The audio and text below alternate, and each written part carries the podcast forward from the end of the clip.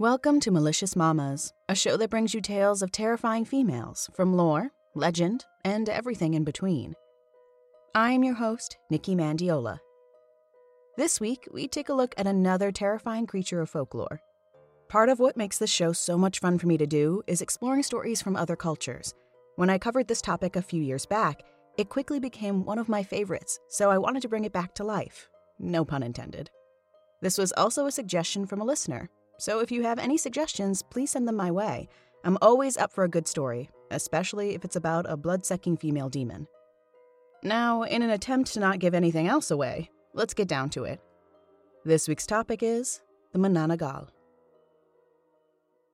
Originating in the Philippines, this creature is most popular in the Visayan region, especially in the western provinces of Capiz, Iloilo, and Antique. It's classified as an aswang, or in Tagalog, an evil spirit, ghost, or vampire. The Manananggal is more specifically a female vampire like creature. Her name actually stems from the Tagalog word tanggal, which literally translates as to remove or to separate. Reasoning behind the formation of the Manananggal's name is because of her ability to separate her upper torso from the rest of her body and travel around during the night. On top of this horrifying vision of a severed torso moving on its own, the Manananggal also comes with a pair of huge bat like wings to help her fly during the night in search of her victims. These victims are often taken while in the comfort of their own homes. Like most female creatures, the Manananggal spends the daylight hours in the form of a woman, but by midnight, she takes her true form. This creature is known to feed off of fresh blood and human organs, such as the heart and liver, but prefers to hunt for one very specific human a pregnant woman. Desiring to consume a woman's fetus, the Manananggal uses its long tongue to suck out the unborn child's heart. I'll admit, while researching this topic and discovering this part, I let out a very sarcastic, well, that's not disturbing at all. Moving on. If you plan on avoiding her grasp, just listen for her companion. It is said that a bird called tik tik follows the Manananggal and is known by the distinctive kick kick sound of its call. The louder the call, the farther away the Manananggal. So imagine hearing the sound and the dread that would set in as the call becomes fainter and fainter over time. Now, a Manananggal takes form after a woman has been infected by another Manananggal. To shed some light on that information, it is believed that this creature harbors a chick inside its stomach, which is the source of its transformation. At the time of a Manananggal's death, this chick needs to be passed on to another host. When entering another woman, the chick consumes her entrails, but somehow continues to keep her alive. At this point, the host will begin to crave human flesh, thus completing her transformation. Of course, like many vampires, there are ways to banish the Manananggal. When her upper torso is on its nightly hunt, the bottom half is left totally vulnerable.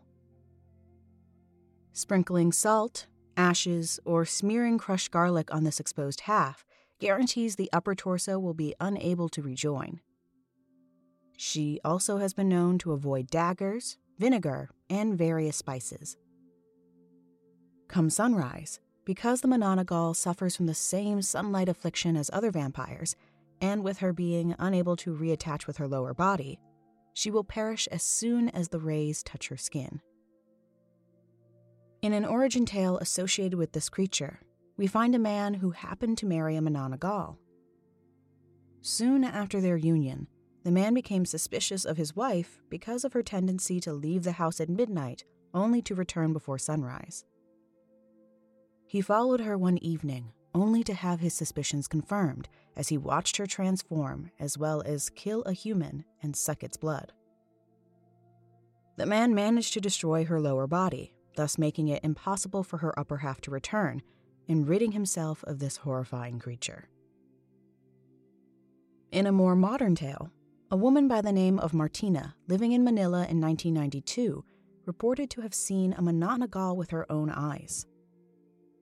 She described the creature as a naked, half body being with long hair and nails, as well as sharp teeth. The woman managed to survive her encounter with this creature, but her story seemed quite unbelievable.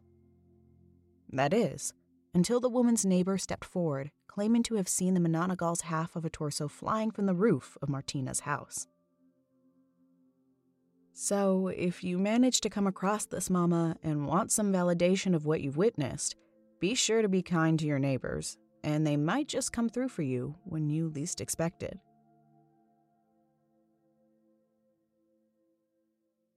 On that note, let's conclude this episode.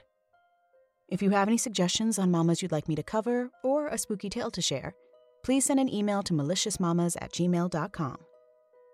If you're looking for more mamas in your life, follow Malicious Mamas on Instagram. Also, if you could rate, review, and subscribe to Malicious Mamas on your favorite podcast app, it would really help the show find other spooky tale lovers as yourself, and I would greatly appreciate the feedback. Until next time, keep it real, mamas.